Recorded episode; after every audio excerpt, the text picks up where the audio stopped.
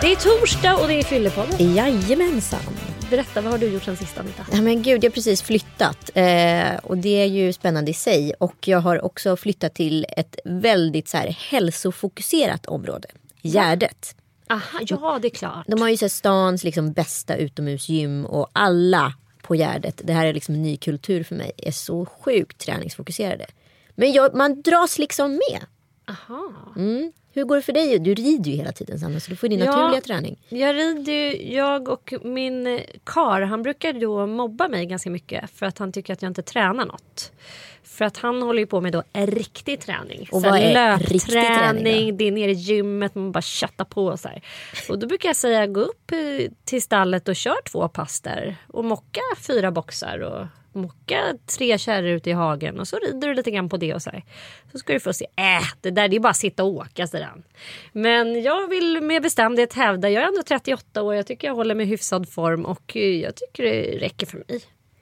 Men jag rider ju på som bara den i och för sig. Men ja, jag har skitdålig kondis i alla fall. Nej, har du det? Ja, det har jag. Skitdåligt. Men Det är det jag enda trodde jag man behöver. fick det när man red. Nej, det är liksom absolut det är inget hjärtfrekvenshöjande överhuvudtaget. det är mycket muskler, det är mycket axlar och det är mycket rygg och bål. Men i övrigt, benen de behöver sitt. Jag skulle behöva löpträna, han har rätt faktiskt. Ja, okej. Och därför har vi bjudit hit Thomas Skoglund som är PT. Exakt, och hälsoexpert. Hälsoexpert också dessutom. Ja, inte bara PT. Inte bara PT. Du, är, du har egen blogg på Aftonbladet och har varit verksam där i flera år. Ja. Som någon typ av hälsoguru höll jag på att säga. Ja, det var väldigt, det var väldigt snälla ord dessutom. Tack så hjärtligt. Vi har ju bjudit in dig idag för att du ska få reda ut lite grann i begreppen. I min värld så är ju så här, är du träningsfreak då, då passar inte det så bra med alkohol. Är det här en myt? Är det, eller tror- stämmer det? Nej men grejen är att det där, du sätter ju fingret direkt på en väldigt, väldigt öm punkt. För att jag tror att det finns väldigt många sanningar och det finns väldigt många eh, lögner också såklart givetvis. eh, Om just träning och alkohol. Och jag tror att en av de farligaste fallgroparna det är just att göra det så svartvitt. Alltså att om du tränar då ska du inte dricka alkohol. För då kommer träningen att förstöras totalt och du kommer inte få några resultat. Så ser det inte ut. Sen givetvis, det är klart att det inte är bra att dricka jättestora mängder alkohol. Men, men det behöver man inte skylla på träningen för. Det är ganska många andra anledningar också som gör att det inte är super, super bra. Men kort och koncist, så nej, träning och alkohol är definitivt någonting som kan kombineras. Givetvis inte vid samma tidpunkt, men en balans i livet med de båda ingredienserna, det är det absolut inga problem att ha. Kan det vara så att man liksom lite grann såhär, äh, jag är jag festar, då är det ändå ingen idé. Liksom att man väljer sida lite grann. Att så här, ja, men jag är en festbrisse, då, eh, det här med träning passar inte in. Jag lever lite mer så här rockstjärneliv, då, nej, det är ändå kört för mig. Eller tvärtom, att så här, men jag är en riktig, jag är träningsnörd liksom, då, då håller man sig fräsch. Det där ser man ju jättemycket, det där är jätteklassiskt på sommaren till exempel. Det är ganska många som tränar som, som dårar under våren, under hösten och under vintern så gör de ingenting förutom att hänga på Kallis under sommarveckorna. Eh, och det får man väl göra om man vill. Men Då vill man ju visa upp resultatet. Ja men det är lite därför också de går till gymmet under hela våren. Eh, men jag tror att det är farligt att, det är farligt och det är ganska dumt och tråkigt att välja liksom det ena eller det andra. Eh, det är klart att det kommer vara jobbigt att kliva upp och träna om du är lite bakis. Men återigen, du, du tränar väl av flera anledningar, eller förhoppningsvis så tränar du också av flera anledningar att bara få en schysst kropp. Alltså, du vill ju få det här endorfinpåslaget, du vill ju må bra, du vill ha en väl fungerande kropp. Och det kan du få även fast du dricker alkohol en eller några gånger i veckan. Men det, jag får i alla fall en upplevelse av att just det här träningsfenomenet är relativt nytt Mm. i Sverige. Fast det känns som att vi kommer från så här friskvårds, eh, alltså friluftslandskap. Men eh, man är exempelvis i LA så verkar det inte alls vara speciellt konstigt att gå och ta en drink efter jobbet och Nej. sen gå till gymmet eller tvärtom hur man nu lägger upp det. Men här är det så här, vi hade Plura här som gäst för ett tag sedan och han var så här Antingen är man tråkig eller så är man full. Ja. Det var liksom en grej som han, en devis som han levde med och den tycker jag man känner igen ganska Ja, mycket. ja.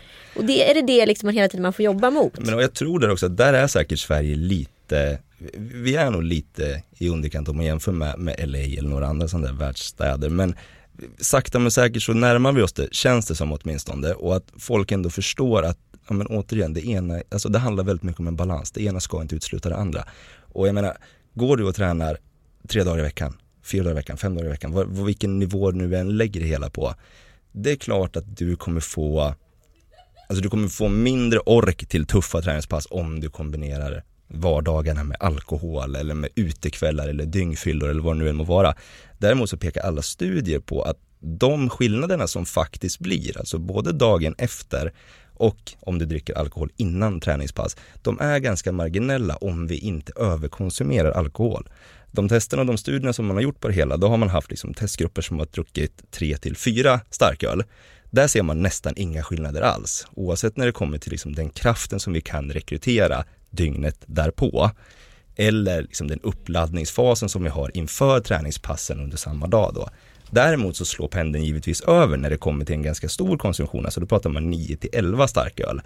Då får vi försämrade, försämrade upplevelser under träningspassen. Vi svettas mycket mer, vi, vi presterar mycket sämre, vi orkar mindre, vi blir tröttare och upplever att det gör ondare i kroppen det gör det för fan att kliva upp ur sängen om du har druckit 11 starköl också. Alltså ja, det, det behöver inte vara bara träningsorienterat. Men det ska alltså en ganska hög konsumtionsmängd till för att träningen ska gå liksom käpprätt åt skogen. Och det tror jag många människor inte är helt medvetna om idag. Utan det är lite som vi är inne på, att det är antingen eller. Antingen så får jag strunta i det helt och inte dricka en droppe eller ska jag bara skita i att träna och dricka hur mycket jag vill. Mm. Och det blir ganska tråkigt att leva så tänker jag också för det blir ganska obalanserat. Jag har ju tränat ett par gånger dagen efter jag har druckit. Och jag tycker liksom att det hjälper också till att få bakfyllan fortare ur kroppen. Du blir fräschare, eller hur? Ja. Eller hur? Precis. Och jag menar, det där är jätteviktigt för det där är också en aspekt av det hela. Även om du då skulle ha en lite sämre prestationsförmåga mm eller om din återhämtning skulle ta lite längre tid eller vad det nu må vara. Du samlar mjölksyra lite snabbare. Men skit i det, du mår ju lite bättre mm. av ditt träningspass. Det är också en vinst i sig tänker jag. Och om det sen då lindrar din bakfylla eller om det gör att du mår bättre, känner dig piggare, fräschare, vad det nu må vara. Om det gör så att du inte stoppar i den där extra pizzan. Fine, kör på det liksom. Ja, nej men alltså man behöver inte ta ut sig. Nej, alltså det är också det så här. Det där är en sån, sån otroligt stor fråga som jag tror många tampas med idag. Så här, vad är träning då? Mm. För det behöver inte vara att du kör blodigt allvar i 60 minuter och liksom får krypa därifrån. Det kan ju vara en, en, en powerwalk. Det kan ju vara att du bara kör rörelseträning eller teknikträning eller vad som helst. Ridning är ett svinbra exempel. Jag skulle aldrig palla med att köra dubbla ridpass. Där ser du mycket. Då är jag liksom mycket tryggare i en crossfit-box eller på ett strongman-gym eller någonting. För att alltså, det, det finns otroligt många nivåer av det hela. Så sant som det var sagt. Du, vi ska backa bandet. Eh, för vi är ju inte bara intresserade av träning utan vi vill ju veta hur du liksom har formats eh, genom ditt liv. Mm. Berätta om din uppväxt. Var kommer du ifrån och hur såg det ut eh, i din familj med alkohol och hur, hur hade du dina första upplevelser kring alkohol? Jag är 32 år gammal idag, kommer från en ganska liten stad som heter Hudiksvall. Och vi växte liksom upp kärnfamiljsaktigt. Jag och min storebror och två stycken föräldrar. Och alltså alkohol var inte, jag kommer från kampsportens värld i grunden, så att vi började träna det i ganska ung ålder. Så att vi, alltså jag och min bror var liksom aldrig riktigt i de här riskzonerna för att halka ut på stan när vi var 13-14 år, utan då hade vi liksom träningar och sen hade vi tävlingar eller läger på helgerna. Så jag tror vi var ganska förskonade på det i hemmet så var vi som, som alla andra också, vi var ju stöpta i liksom den här svennebanan-formen. Att eh, grannarna kom över varannan fredag och sen så kollade de på Dallas och, och drack vin. Liksom. Det var det man gjorde, men det var aldrig något fylleslag överhuvudtaget. Så för mig så var ändå alkohol ganska, ganska främmande när man liksom kom upp i gymnasieåren och så. Man började fatta att andra människor faktiskt ja, men var ute och slog runt på stan eller hade liksom varit kalasfulla under hela helgen som hade gått. Men jag tror jag var ganska sen, jag tror jag var men jag var nog strax över 18 när jag drack liksom första riktiga gången. Blev du full direkt? Ja, jag vart full något så in i bängen direkt dessutom. Vad det, hände? var ju, det var ju svinroligt att bli full då. Då hade man ju liksom skjutit på det så länge så att det var ju så laddat. Och så hade man hört jättemycket saker om det och man hade förstått att folk hade mått jättedåligt och folk hade mått jättebra och allting däremellan. Men jag, jag bara kommer ihåg att jag var svinglad. Var det någon som tyckte i, att du var konstig liksom? Ja. Gud vilken, var du, vilken torrboll, spockfåne Ja, alltså det eller var liksom. jättemånga som jag var supertunt säkert, det är jag helt övertygad om. Det var ingen som sa det åt mig, men det, det fattade mig någonstans mellan raderna. Och liksom, alltså återigen lite för att knyta an till det vi pratade om nyss, alltså, ja man måste inte välja mellan träning eller alkohol. Nej men det gjorde jag när jag var i den åldern. Jag kanske inte gör det nu, men jag gjorde det när jag var 16-17 och det är jag fan glad för idag att jag gjorde också. Men, eh, så det är klart att folk tyckte man var töntig och att liksom, att man inte, att man alltid prioriterade träning före festande. Men om det inte hade funnits ett grupptryck eller liksom en norm runt alkohol som det så utpräglat gör i Sverige. Att liksom det är nästan lika viktigt som att bli av med oskulden, att göra alkoholdebuten på något sätt. Eh, tror du hade struntat i att prova alkohol då? Nej det tror jag nog ändå, för det fanns ändå nå- någon form av liksom inbyggd nyfikenhet. Sen var den säkert också formad av det här grupptrycket, det är jag helt övertygad om. Men alltså jag tror att det är lite så vi är skapta också, att vi, vi vill ju veta vad som finns där runt hörnet. Och, och, och det var ju roligt som, som tusan liksom. Men sen jag tror för mig så var det också att när man hade haft den upplevelsen, då var den så positivt laddad. Men det var ändå en sån här grej som man ganska snabbt markerade i huvudet att liksom, det här var svinkul, men det här ska vi inte göra för ofta. Och det där har jag gått tillbaka ganska ofta till och funderat på varför det egentligen blev så. För många gånger så blir det ju att när någonting är skitroligt, då vill man göra det igen och igen och igen och igen och igen. Men någonstans så har det ändå funnits liksom en grundbult i huvudet som har sagt att alkohol är bra, men det är bra till viss del. Sen ska det liksom back off. Var tror du den grundbulten kommer sig ifrån? Har du fått den inbankad i dig liksom hemifrån eller har det bara funnits där i dig? Har du känt instinktivt att så här, mm, det är nog inte bra. Nej men jag tror att dels har man säkert fått det f- för att det har funnits och alltid har funnits en balans i hemmet givetvis. Jag har aldrig sett det gå helt åt skogen för någon närstående för det. Då hade man säkert ryggat tillbaka och varit livrädd för istället. Eh, men sen också såklart, jag menar, det är ganska lätt för mig att sitta och predika här idag om liksom att men det är lugnt att träna och dricka. Hitta en balans så funkar det. Men när man är 18-19 år gammal, då var det inte så självklart. Alltså, jag var ju också livrädd precis som många andra är idag för att liksom, jag, kan, jag kommer i princip få sluta med, ja då kampsporten som var aktuell om jag fortsätter att dricka. Så att för mig så fanns det ändå alltid en avvägning, eller en rädsla snarare, att liksom alkoholen kommer förstöra dina resultat för träningen och du kommer inte kunna ligga på samma nivå som du gör idag om du väljer att dricka oftare. Men hur kom det sig sen att du blev PT? Det där är faktiskt ganska intressant för att jag har alltid tränat. Jag tyckte att det liksom, för mig har det varit den största ventilen i livet. Oavsett om det har gått jättebra eller om det har varit jättejobbigt så har liksom träningen varit konstant. Den har alltid funnits där. Eh, och jag älskar det supermycket än idag. Och eftersom jag höll på så mycket med träning då, så fanns det såklart någon dröm om att tänk om man kunde jobba med det här. Tänk om man kunde livnära sig och ställa mat på bordet genom att liksom få leva ut sin hobby. Eh, och då sa min pappa till mig, han, är helt fantastisk på många sätt och vis, men då var han kanske inte världens bästa pedagog, för han förklarade liksom att men du måste skaffa ett riktigt jobb. Du kan inte träna, du får träna hur mycket du vill på fritiden, men du måste skaffa ett riktigt jobb. Ehm, så då utbildade jag mig till brandman, körde det. Och det, det är världens bästa jobb, det var hur roligt som helst det också, Inget snack om saken. Men jag tycker ju mer om att träna än att släcka bränder. Så att liksom intresset fanns ju kvar. Och det där låg någonstans i bakhuvudet hela tiden och ältade och grävde och bunkade. Eh, så till slut så fattade jag ändå det där beslutet att våga hoppa från kanten. Så sa jag upp mig från räddningstjänsten, pluggade till PT, fick jobb direkt och ja, det var tio år sedan nu och jag har fortfarande kunnat ställa mat på bordet sju dagar i veckan. Det är fantastiskt. Ja, men det blir också så här, någonstans, jag tycker det där är ganska viktigt, alltså man måste ha en realistisk plan, man måste jobba strukturerat när man fattar så stora beslut. Jag var ganska ung då också, jag hade inga barn på den tiden, alltså det fanns ju såklart ett mycket större skyddsnät då än vad det gör idag.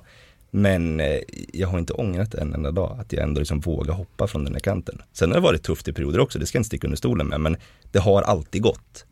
Vilka personer är du PT till? Är det många som kommer in och tycker så här, oh nu går jag till en PT, nu måste jag vara vit i ett halvår, oj oj oj vad jobbigt allting. Alltså ja, det, det är det.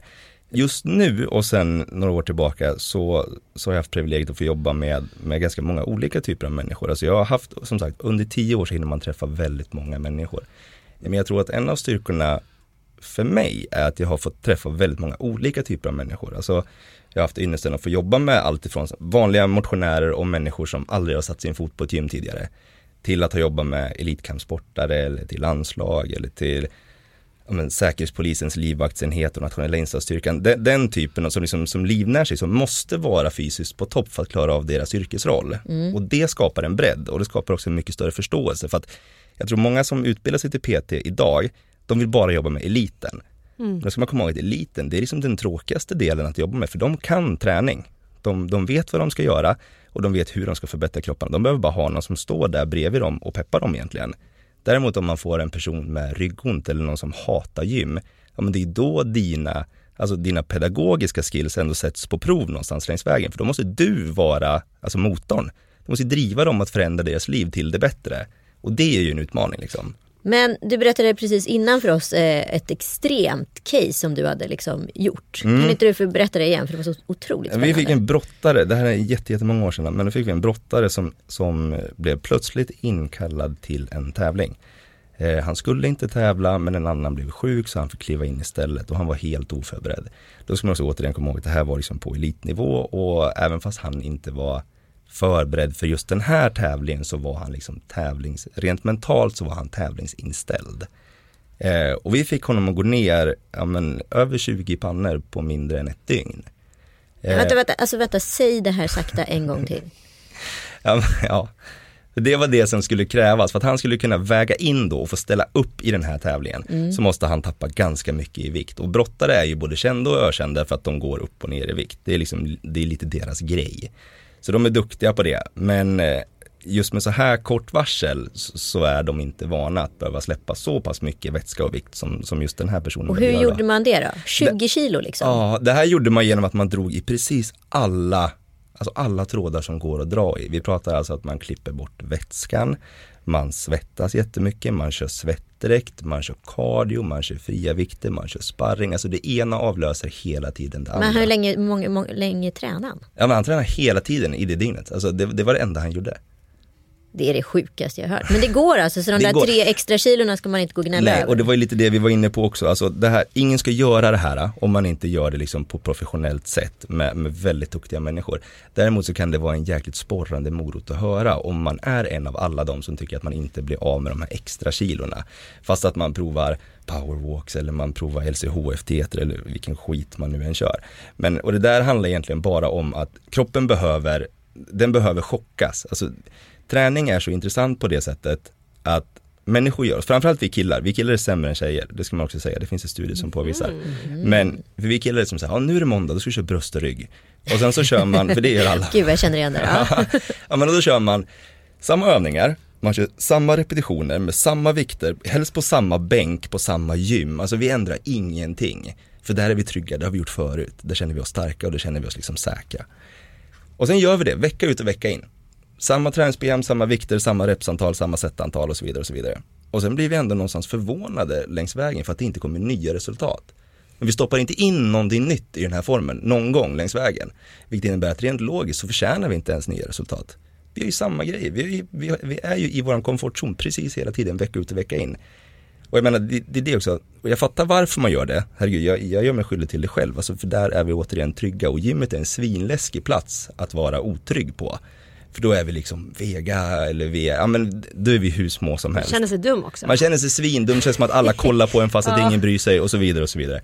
Eh, vi måste bryta mönster, för när vi vågar bryta mönster, då vågar kroppen visa resultat också, alltså ta oss från punkt A till punkt B. Jag- Jag är hyggligt stark när det kommer till skivstångsövningar till exempel. Skulle jag kliva in på en zumba-klass, då skulle jag ju på riktigt skämma ut mig. Jätte, jättemycket dessutom.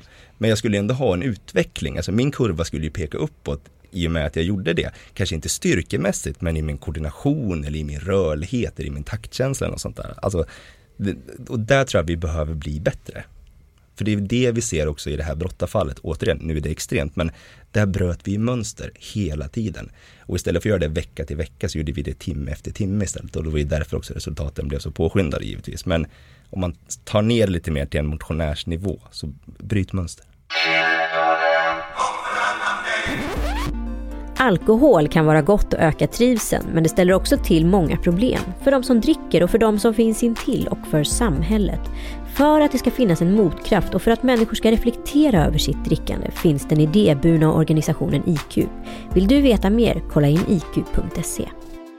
Vi lever ju i en tid, upplever jag det som. Nu spe- spekulerar jag lite grann här. Jag leker någon slags här samtidssiare eller vad man ska säga. Eh, vi lever i en tid där hälsa och så här, att forma kroppen har blivit liksom en del av eh, Alltså det, det är oerhört viktigt för oss helt Mm. enkelt. Och det är också så väldigt nära förknippat med status. Att man ska ha, ha den här tiden att lägga ner på att forma sin kropp. Och att eh, framförallt kvinnors kroppar liksom har en ganska snäv mall att eh, befinna sig inom för att den ska kännas okej. liksom. Och det finns en studie som visar att jag tror att varannan 12-årig flicka är missnöjd med sin kropp. Väldigt deppig läsning. Det, det blir man ju ledsen i hjärtat av att höra. Ja, men kan du bli så här kritiserad för att du eh, är en del av hetsen eh, kring det här body shaping Ja, det, syndromet? Alltså det kan jag. Eh, Jag har jobbat ganska aktivt för att försöka distansera mig mot det där. Sen kommer det fortfarande alltid finnas människor som tycker att jag är en, en idiot också. Eh, men jag försöker prata så mycket som möjligt om balans. Eh, Sen finns det många olika lager i det där. Alltså jag upplever också att det där är värre nu än, än någonsin. Alltså tjejer ska som sagt se ut på ett visst sätt. Det ska också killar göra. Alltså man ska ha sexpack och man ska ha ja, men, stora pex och armar liksom. Annars så, som, lite som du är inne på, annars har man en lägre status.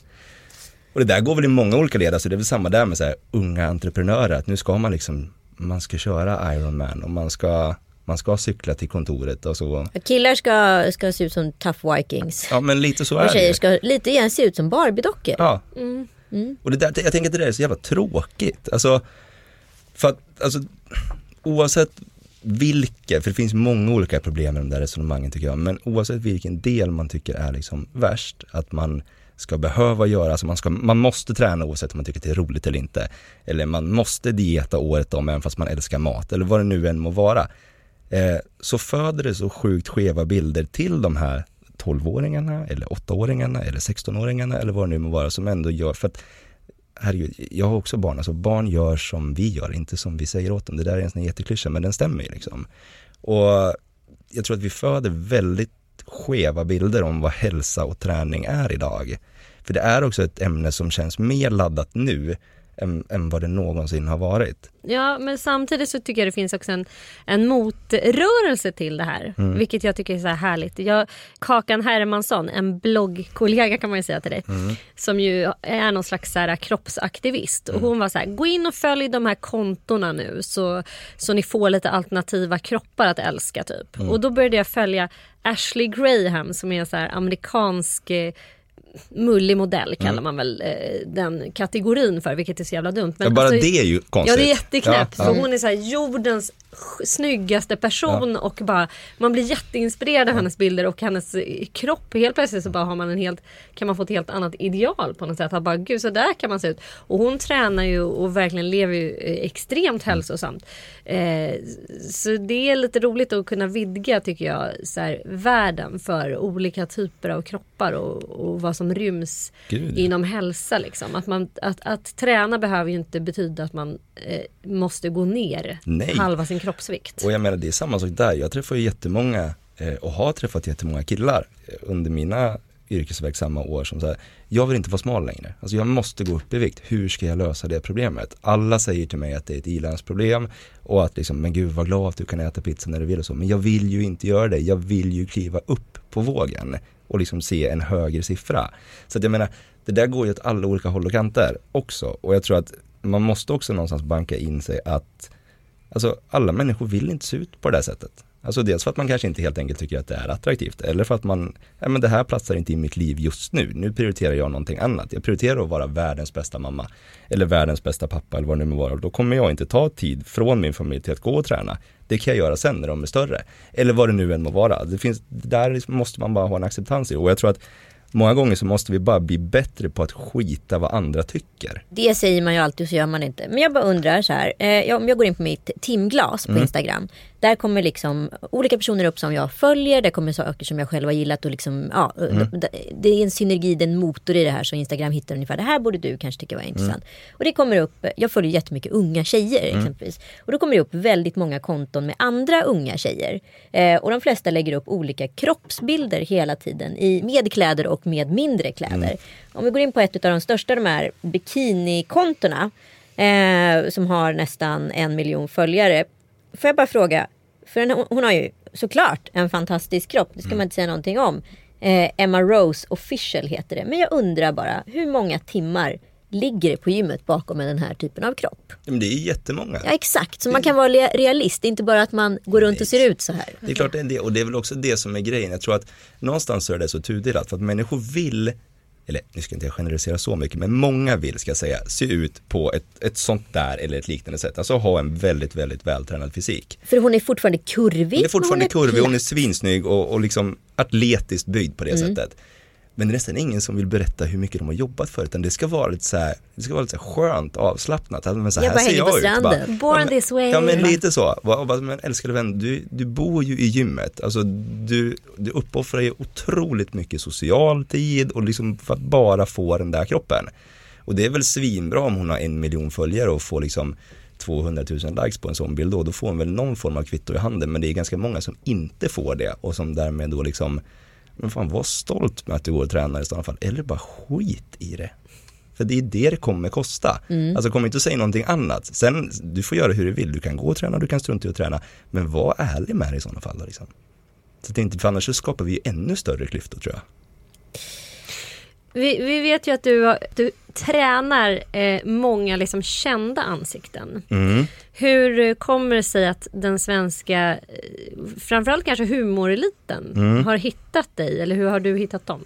Eh, nej men det där har blivit, eh, det, det där kan ni nästan bättre än mig, men alltså det blir alltid ringa på vattnet. Börjar man träna en människa som är offentlig så, så har man större chans att få träna två och tränar man två så tränar man fyra och så vidare och så vidare. För det där blir ändå en produkt, alltså det är word of mouth på det sättet. Jag kom väl in på det där på något sätt genom att, eh, när jag skrev för Café förut för några år sedan, eh, så lanserade vi en, en lite så här rolig läsningstävling där jag skulle träna Henrik Schyffert och så skulle jag träna Martin Björk parallellt med varandra. Eh, och då skulle vi göra det i x antal månader och sen skulle de se, de tävlade mot, de tävlade mot sig själva men indirekt också givetvis mot varandra för vi skulle kolla vem som fick bäst resultat under den här träningsperioden eller efter den här träningsperioden. Ehm, och under den tiden så, så blev vi såklart goda vänner med varandra också eh, och har fortsatt träna, eller vi fortsätter än idag att träna med varandra. Och sen har de rekommenderat mig för vissa av deras kollegor och vissa av deras vänner och så vidare och sen så i och med att det kanske har synts lite grann i sociala medier eller till viss del också lite grann i, i kvällspressen, ja men då blir man kontaktad av några andra och några andra och några andra. Så det där har ändå blivit ett ganska själv, självgående tåg på något vänster. Jag tror att det är viktigt där bara, för det där är nästan en av de vanligaste intervjufrågorna som jag stöter på. Liksom, Hur, kän, hur känns det att träna kändisar? Ja, det, det känns precis som att träna vilken annan människa som helst. De blir lika trötta av armhävningar, de säger lika fula ord, de high-fivar lika hårt, de garvar lika mycket, de klagar lika mycket. Alltså de gör, det är precis samma grej som vem som helst. Sen så kan det ju vara skillnad i och med att kanske man ska åka iväg och filma någonting, man ska kliva in i ett projekt och behöver forma kroppen på ett visst sätt före det projektet startar. Ja men då har man liksom ett bestämt mål. Och man jobbar mot en klocka som, som kanske inte en alltså gemene man eller en motionär har alla gånger.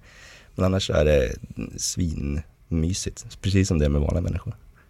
Vi har några obligatoriska frågor i Fyllepodden. De är jag lite orolig för. Är du? Nej, det är ingenting att oroa sig för. Vi vill till att börja med att du ska berätta om din absolut värsta fylla. Ja, jag har haft några sådana här riktiga sjöslagsfyller. Alltså då man Det var med Henrik Schyffert, erkänn. Det var med Martin Björk. eh, nej men då man, då man vaknar, tack och lov i sin egen säng, men, men verkligen funderar, hur fan kom jag hem igår överhuvudtaget? Eh, minnesluckor till höger och vänster, hitta kvitton på både det ena och det andra beloppet i, i bakfickan och liksom, ja men ångest, riktig jäkla blåångest. Och nu var det tack och lov ganska länge sedan, men säg att för kanske, vad kan det vara nu, sex år sedan, sju år sedan, så drog jag och några kollegor en sån här riktig bläckfylla på Rish och det var liksom förkrök med absint och hela, hela menyn. Och det var fan inte bra någonstans. Alltså det var jättejobbigt. Det är sex år sedan. Ja, ja men som det det var liksom- en sån utskjutning ja. Ja, Och det, alltså det, det känns för kort, för det kommer jag fortfarande lite för väl ihåg känns det som. Men eh, sen har jag haft andra, alltså snällare utskjutningar också. Men då var jag, alltså, då mådde jag på riktigt dåligt i kanske tre dagar därefter. Jag har också en sån här episk fylla som hände för typ så här fem år sedan. Och den, alltså den så här, det får aldrig ske igen. Tänk vad jobbigt om det hade varit om du hade sagt att det var sex år sedan på Rish. exakt. Sen blir jag så här tyst runt bordet. det var, Jättemärklig stämning. vilka som minneslyckor där, det var det. exakt. Men när var du full eh, senast då? Eh, Jag har en supergravid hustru nu. Eh, så jag är lite sådär sympatinykter med henne. Men så att det var nog för, ja men åtta månader sedan. Då var jag ganska, då var jag ganska bra dragen faktiskt när vi började prata om det.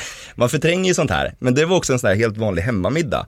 Supermysigt på alla sätt och vis och det jävliga med hemmamiddagar, det är att man inte märker när det skenar. Det gör man ju om man börjar liksom rangla från lilla baren på Rish, att liksom, men gud nu måste jag nog dra i handbromsen. Sitter man i soffan och, och bara har det allmänt mysigt och bra liksom, då kan vi kröka på ganska länge för man märker att men nu jäklar kan jag inte ta hand om mig själv längre. ja, det är så sant eh, som du har sagt ja. det faktiskt.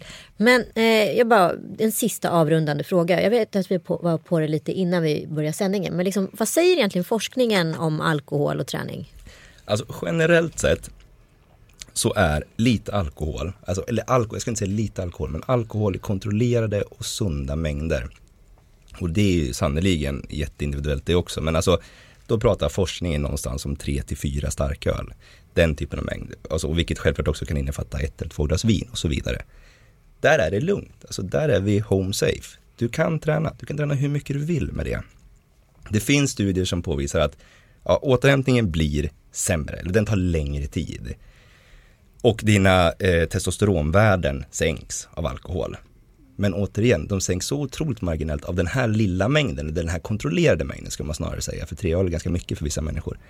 Ehm, så det är inga problem. Det man ska komma ihåg, det är det att om man dricker alkohol så stoppar kroppens fettförbränning. För att när kroppen får i sig alkohol, ja, men då tar kroppen hand om det och levern tar hand om det för att det är ett gift som kommer utifrån. Det vill säga att den åsidosätter sin egen förbränningskapacitet för att rensa ur det här giftet som nyss har tillförts kroppen. Det är för många så här, men gud, då kan jag aldrig mer dricka men återigen, det är under väldigt kort tid och det är med ganska stora mängder alkohol som vi pratar om. För kroppen kan rensa ur sig på ganska kort tid egentligen i förhållande till vad många tror. Men sen då givetvis, slå pendeln över åt andra hållet och vi dricker för mycket. Skit i passet dagen därefter i sådana fall då. Alltså just den gången, om du fyller år eller om du firar bröllopsdag vad det må vara. Men skit i att kliva upp och träna dagen efter. Låt det gå en dag emellan och drick den där, dela på en flaska skumpa och liksom få in en balans i det. Det tyckte jag var bra avslutande ord. Tack snälla Thomas för att du kom. Tack för att jag fick komma. Och är du intresserad av dina alkoholvanor eller kanske någon annans, gå in på alkoholprofilen.se och gör testet. Det brukar jag och Sanna göra då och då, tycker vi är ganska kul. Eh, om man vill veta mer om IQs arbete så kan man besöka iq.se. Tack för att ni lyssnat.